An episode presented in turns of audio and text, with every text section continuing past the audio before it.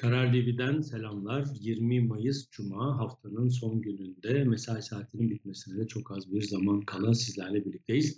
Tabii programı daha sonra takip edenler de var. Bu arada programı daha sonra takip edenler demişken YouTube insanların alışkanlıklarını da değiştiriyor. Çünkü siz gibi ben de bir haliyle sürekli YouTube'dan programlar izliyoruz. Ve de şey özelliği var malumunuz işte bir hızlı, bir buçuk hızlı, iki hızlı dinlemek gibi opsiyonlar sunuluyor. Şöyle bir şey fark ettim. Özellikle iki hızlı takip etmeye alıştığımda, o hızla dinlediğim takdirde, normal hızı aldığım takdirde kişilerin çok aşırı normalden yavaş konuştuklarını düşünmeye başladım. Hatta biraz daha ileri gideyim böyle hafif çakır keyif, böyle cümleleri tam telaffuz edemiyormuş gibi geldikleri oluyor bana böyle hızlı izlerken yavaşa aldığım takdirde. Bugün mülteciler üzerine birkaç kelam etmek istiyorum. Niye etmek istiyorum? Önce onu söyleyeyim. Çünkü ortam sakin.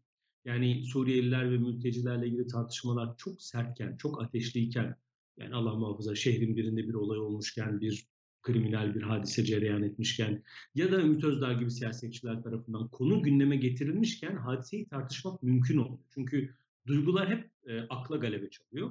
E, fakat bugün çok öyle değiliz. Hazır gündem başka bir şeyken bunu konuşmak istedim ama gündemde olan konularla ilgili de birkaç kelam etmek istiyorum. Onları da söylemeden geçmeyeyim. İlgimi çekti çünkü. Bugün e, belki de dün de ama ben bugün gördüm en azından. Ahmet Şık'ın e, Medyaskop'ta Ruşen Çakır'la bir program var biliyorsunuz. Ara ara geliyor, konuşuyor. Türkiye İşçi Partisi milletvekili.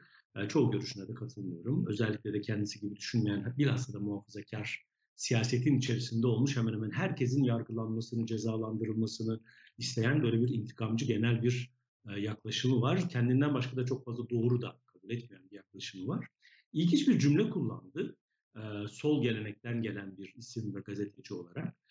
CHP Genel Başkanı Kemal Kılıçdaroğlu ile ilgili bir cümle kullandı. İşte Ekrem İmamoğlu'nun adaylığı konuşuluyor, diğer konular gündemde. Bu sırada da Kemal Kılıçdaroğlu'nun Alevi kimliğinin Türk siyaseti ve toplumu için göz ardı edilemeyecek bir veri olduğunu kendisi için değil ama toplumda ve siyasette böyle bir durum olduğunu ifade etti ve bunu da Kemal Kılıçdaroğlu'nun e, aday olmaması için aday o adaylığı düşünürken göz ardı etmemesi gereken bir hadise olduğunu söyledi.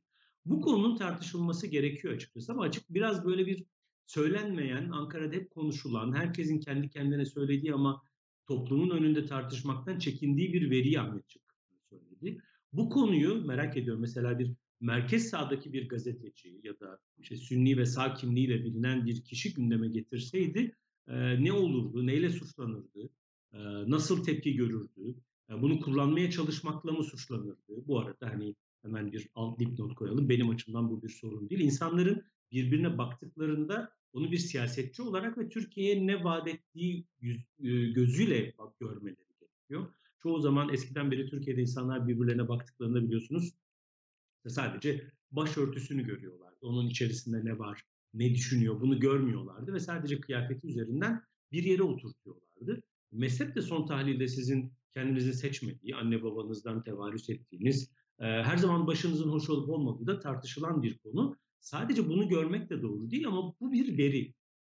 toplumun Anadolu'nun birçok yerinde bunun üzerinden oy kullanıldığını da biliyoruz. Bu ne kadar seçimleri etkileyecek bu ayrı bir mesele ama konunun gündeme gelmiş olması, getiren kişi, getiriliş tarzı biraz dikkatimi çekti. Bu farklı türlü konuşulsaydı nasıl bir e, tartışma kopardı? Bu bir soru işareti aklıma geldiği için bir not düştüm. NATO e, biliyorsunuz yine burada da konuştuk. Köşede de elimden geldiğince bu konuyu yazmaya çalışıyorum. Türkiye NATO ile ilgili süreci e, veto edeceğini söyledi. Cumhurbaşkanı Erdoğan en üst perdeden bu konuda açıklamalarda bulundu. E, ve sanki hiçbir şey olmamış gibi işler devam ediyordu. Yani İsveç ve Finlandiya başvurularda bulundu. İsveç ve Finlandiya'nın hükümet devlet başkanları Beyaz Saray'da Biden tarafından ağırlandı. Erdoğan istemesine rağmen henüz öyle bir ziyaret gerçekleşmedi. Üstüne Biden Erdoğan'ı da aramadı. NATO meselesi demek aslında biraz Amerika meselesi. Çünkü Amerika'nın küresel siyasetinin içerisinde bir yere oturuyor. Evet müttefikleriyle beraber karar aldığı, beraber imza attığı, beraber sorumluluk taşıdığı bir yer NATO ama en büyük ordusu, en büyük katkı verenin de Amerika Birleşik Devletleri olduğunu düşündüğümüzde aslında biraz Amerika meselesi. Fakat Biden hiçbir şey olmamış gibi davranıyor ve henüz şimdiye kadar bu konuyla ilgili ikna etmek için de Erdoğan'ı e, aramadı. Böyle bir çabaya da girmedi. Ankara'ya Ankara'yı ikna etmek için gelen giden de olmadı. Hiç adım atılmadı değil. İngiltere Türkiye'nin e, savunma alımlarıyla alakalı kısıtlamayı e, kaldırdı. Bu önemli bir adım Türkiye açısından. İsveç, e, Olof Palme cinayeti sebebiyle ki bilen bilir Kulu'nun ana caddesidir. E, İsveç'te Türkiye'li mi çok, Kululu mu çok gibi tartışmalar da yapılır. Olof Palme cinayetinden sonra PKK'yı ilk terör örgütü ilan eden ülke bizdik deyip biraz gönül almaya çalışıyor. Şu bir vaka PKK konusunda İsveç'in Türkiye'nin endişelerini bugüne kadar dikkate almadığı bir vaka. FETÖ'cülerin İsveç'e kaçtıktan sonra çok hızlı bir şekilde oturum izinleri aldıklarını ve kendilerine orada yer tuttuklarını, orada her türlü faaliyeti yapabildiklerini, e, dünyaya Türkiye'den yapamadıkları gibi Türkiye ile ilgili kafa karıştırıcı ve zehirleyici fikirleri İsveç'ten e, dağıttıkları ortada. Fikir derken mevzu fikir değil. Yoksa e, FETÖ'cülerin Türkiye'de fikir adı altına nasıl manipülasyon yaptıklarını, itibar suikasti yaptıklarını, yalan söylediklerini, insanların e, hayatlarını kararttıklarının onlarca örneğini e, gördük açıkçası. İsveç bugüne kadar bu e, uluslararası kriz noktalarından uzak olmanın avantajını da kullanıyordu. E, dolayısıyla çok daha rahattı açıkçası. Şimdi tabii işin içine NATO'ya girmek gerekince, NATO'da bir güvenlik örgütü olunca e, Türkiye'nin e, o zaman tamam benim de şartlarım var deme sırası geldi. Dolayısıyla aslında bakarsa kimse Tayyip Erdoğan'ın İsveç'le ilgili eleştirilerini sorgulamıyor. Ya da İsveç'le ilgili Türkiye'nin endişelerini de kimse sorgulamıyor. Meselenin yapılış tarzını sorguluyor. Ve Cumhurbaşkanı Erdoğan'ın daha önce asla yapmam dediği şeyleri birkaç gün sonra, birkaç hafta sonra yapmış olması ya da çok sert pozisyonlar alıp geri adım atmış olması bunlar da Türkiye'nin diplomatik esnekliğine ve jeopolitik ağırlığına bir maliyet üretiyor. Bugün de sanki benim endişem o ki Erdoğan ne derse desin nasıl olsa günü geldiğinde evet diyecek. Mesele nasıl ikna edeceğimizin yollarını bulalım. Nasıl ikna edeceğinin de muhtemelen zihinlerinde bir yol haritası var. Bu insanı o, o yaşanan süreçten daha fazla e, rahatsız ediyor diyelim. Gelelim mülteciler meselesine. Dedim ya başta konu çok gündemde olmadığı için ve TT'lerde birinci, ikinci, üçüncü, beşinci sırada olmadığı için bunu biraz konuşmak istiyorum. Zafer Partisi göçmenler üzerinden ciddi bir e, yükseliş yakaladı. Son anketlerde de e, bir yükselişe girdiği de ortaya koyuyor. Ve şöyle bir algı var sanki e, Zafer Partisi'nin kurulma sebebi mültecilerin ve Suriyelilerin çok fazla artmış olması ya da Zafer Partisi kurulduktan sonra Türkiye'de insanların Suriyelilerin farkına varmış. Böyle bir şey yok. Bunu da söyleyen rakamlar. Bakın e, Göç İdaresi Başkanlığı'nın yayınladığı rakamlar. E, devletin rakamları var bunlar ve bunlar Birleşmiş Milletler'le de paylaşılıyor, Avrupa Birliği ile paylaşılıyor. Yani Avrupa Birliği'nden yardım alınıyor sonra bunlar dağıtılıyor. Bütün bunlar bu rakamlar üzerinde. Yani 10 milyon kişi varken 3 milyon demenin sizin için bir faydası yok. Çünkü o sayıya göre uluslararası yardımlardan e, yararlanıyorsunuz. O sayıya göre insanlara bu kaynakları aktarabiliyorsunuz. Ona göre planlamalar yapabiliyorsunuz. Dolayısıyla rakamları manipüle etmenin Türkiye açısından bir anlamı yok. Düne kadar siyasal bir tartışma da değildi ki anlamı olsundu. O rakamları da görebilirsek arkadaşlar. Göçüden 2011'de e, hemen hemen sıfıra yakın rakamlar. 2011 zaten Suriye'de iç savaşın e, başladığı, Beşar Esad'ın sivil halkın üzerine ateş açmaya başladığı dönem. 2012'de rakamlar ve en büyük artışı 2013 ile 2015 arasında yaşıyoruz. Neredeyse sıfırdan 2,5 milyona e, çıkıyor. Türkiye belli bir İstihap haddine geliyor. Onun üzerine daha sınırlayıcı politikalar gündeme geliyor. 2016'da ilk Fırat Kalkanı harekatı yapılıyor. Dolayısıyla sınırın öbür tarafında bir tampon bölge oluşturulması gibi konular gündeme geliyor. Ve 2017'de rakam 3 milyon 426 bin. Sonra ne oluyor? Yani 2017'den bugüne kadar 5 yıl geçti. 5 yıldır rakam baktığınızda 3 milyon 426 binden 3 milyon 763 bine 200 bin kişilik bir artıştan bahsediyoruz. Yani neredeyse yatay bir seyir izliyor. Bu artışın bir kısmı da Türkiye'de doğanlardan kaynaklanıyor. Yani gelen Suriyeliden bahsetmiyoruz.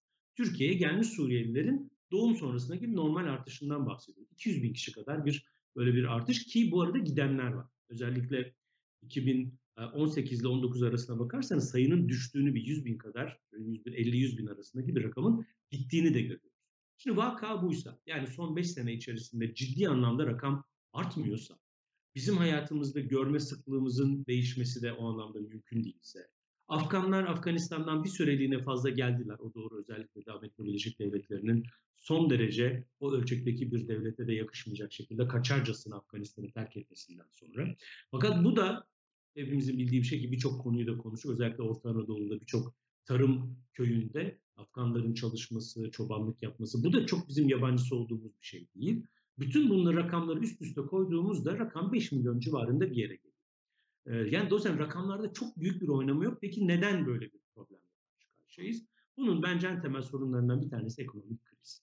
Ekonomik kriz e, pastayı küçülttü. Hiç kolay değil. Pasta büyürken bile aynı pastayı çok kısa süre içerisinde gelmiş 3 milyon 4 milyon fazla kişiyle paylaşmak zorunda kalmanın bizatihi kendisi bir yük. Türk toplumu da eğri oturup doğru konuşmak lazım ya da doğru oturup doğru konuşmak lazım. Bu e, süreci iyi atlattı. Yani Suriyelilerin geldiğinde bir anlayış gösterdi, kendince ekmeğini de paylaştı bir yere kadar e, ve aynı pastayı 2-3 milyon fazla kişiyle paylaştı ve bu bir sorun oluşturmadı. Fakat bugün pasta küçülüyor. Pastanın küçülmesinin toplumun üzerine getirdiği ilave yükler var. Yani bırakın hani mültecileri ki saysak da 10 tane şehirde ciddi anlamda yüzdeye vurduğunuzda ciddi mülteci nüfusu var. Bunlar özellikle sınır illeri yani Maraş, Antep, Kilis, Adana gibi şey, Urfa gibi şehirlerden bahsediyoruz. Bir de İstanbul bunun içerisine konulabilir. Hani Bolu'da en fazla gürültü çıkıyor ama en az insanın, en az Suriyelinin olduğu, en az mültecinin olduğu şehirlerden bir tanesi Bolu. Bu da meselenin tek başına Suriyelilerin ve mülteciler olmadığını ortaya Mesele, mesele konunun siyaseten hem istismar edilmesi, ekonomik olarak pastanın küçülmesi, insanların üzerindeki e, yaşam mücadelesinin getirdiği stresle başa çıkmak için biraz da bir e, sorunu bulmaya çalışması. Bütün bunlara da ciddi anlamda katkıda bulunan aşırı sağ partiler var. E, Zafer Partisi bu aşırı sağ partinin en önde geleni.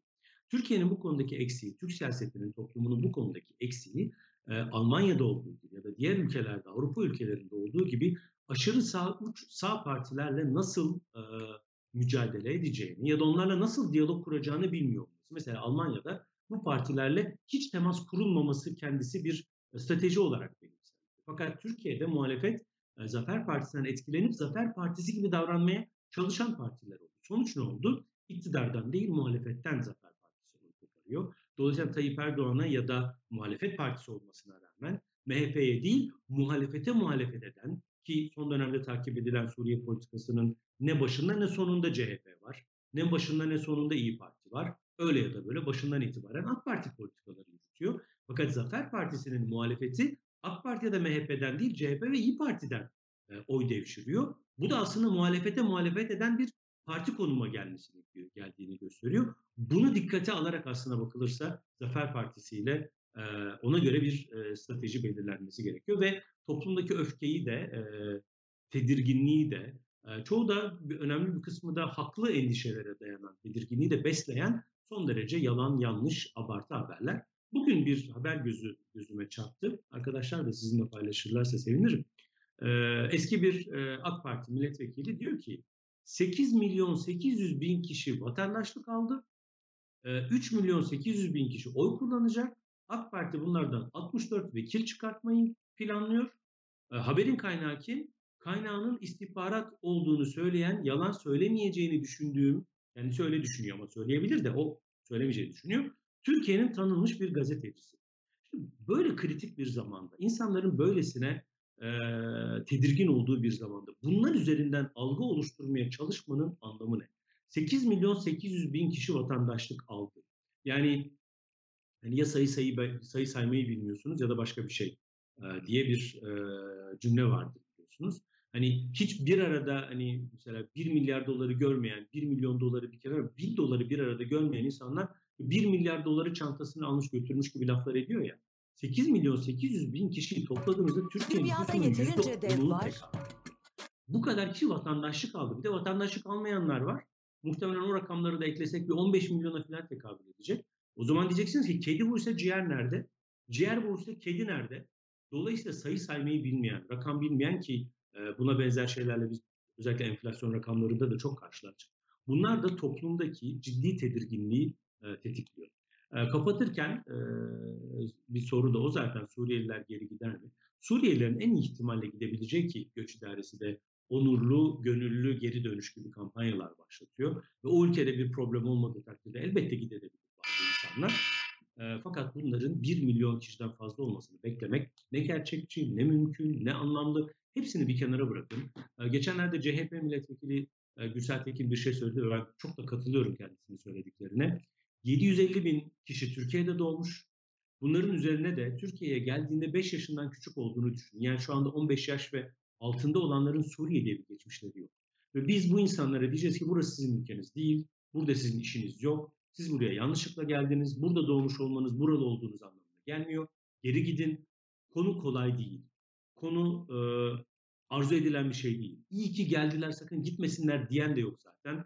Ama bu sorunla, bu dille eğer yani gitsinler istemiyoruz bu ülkede kalmayacak diliyle mücadele edilebilmesi ya da sorunun yönetilebilmesi mümkün değil ve somut bir şekilde ne iktidarda ne de muhalefette bu problemi gerçekten gerçekçi olarak ve uygulanabilir olarak nasıl çözeceğini söyleyen de yok. Önümüzdeki hafta çarşamba günü saat 16'da tekrar görüşünceye dek hepinize iyi hafta sonları diliyorum. Görüşmek üzere.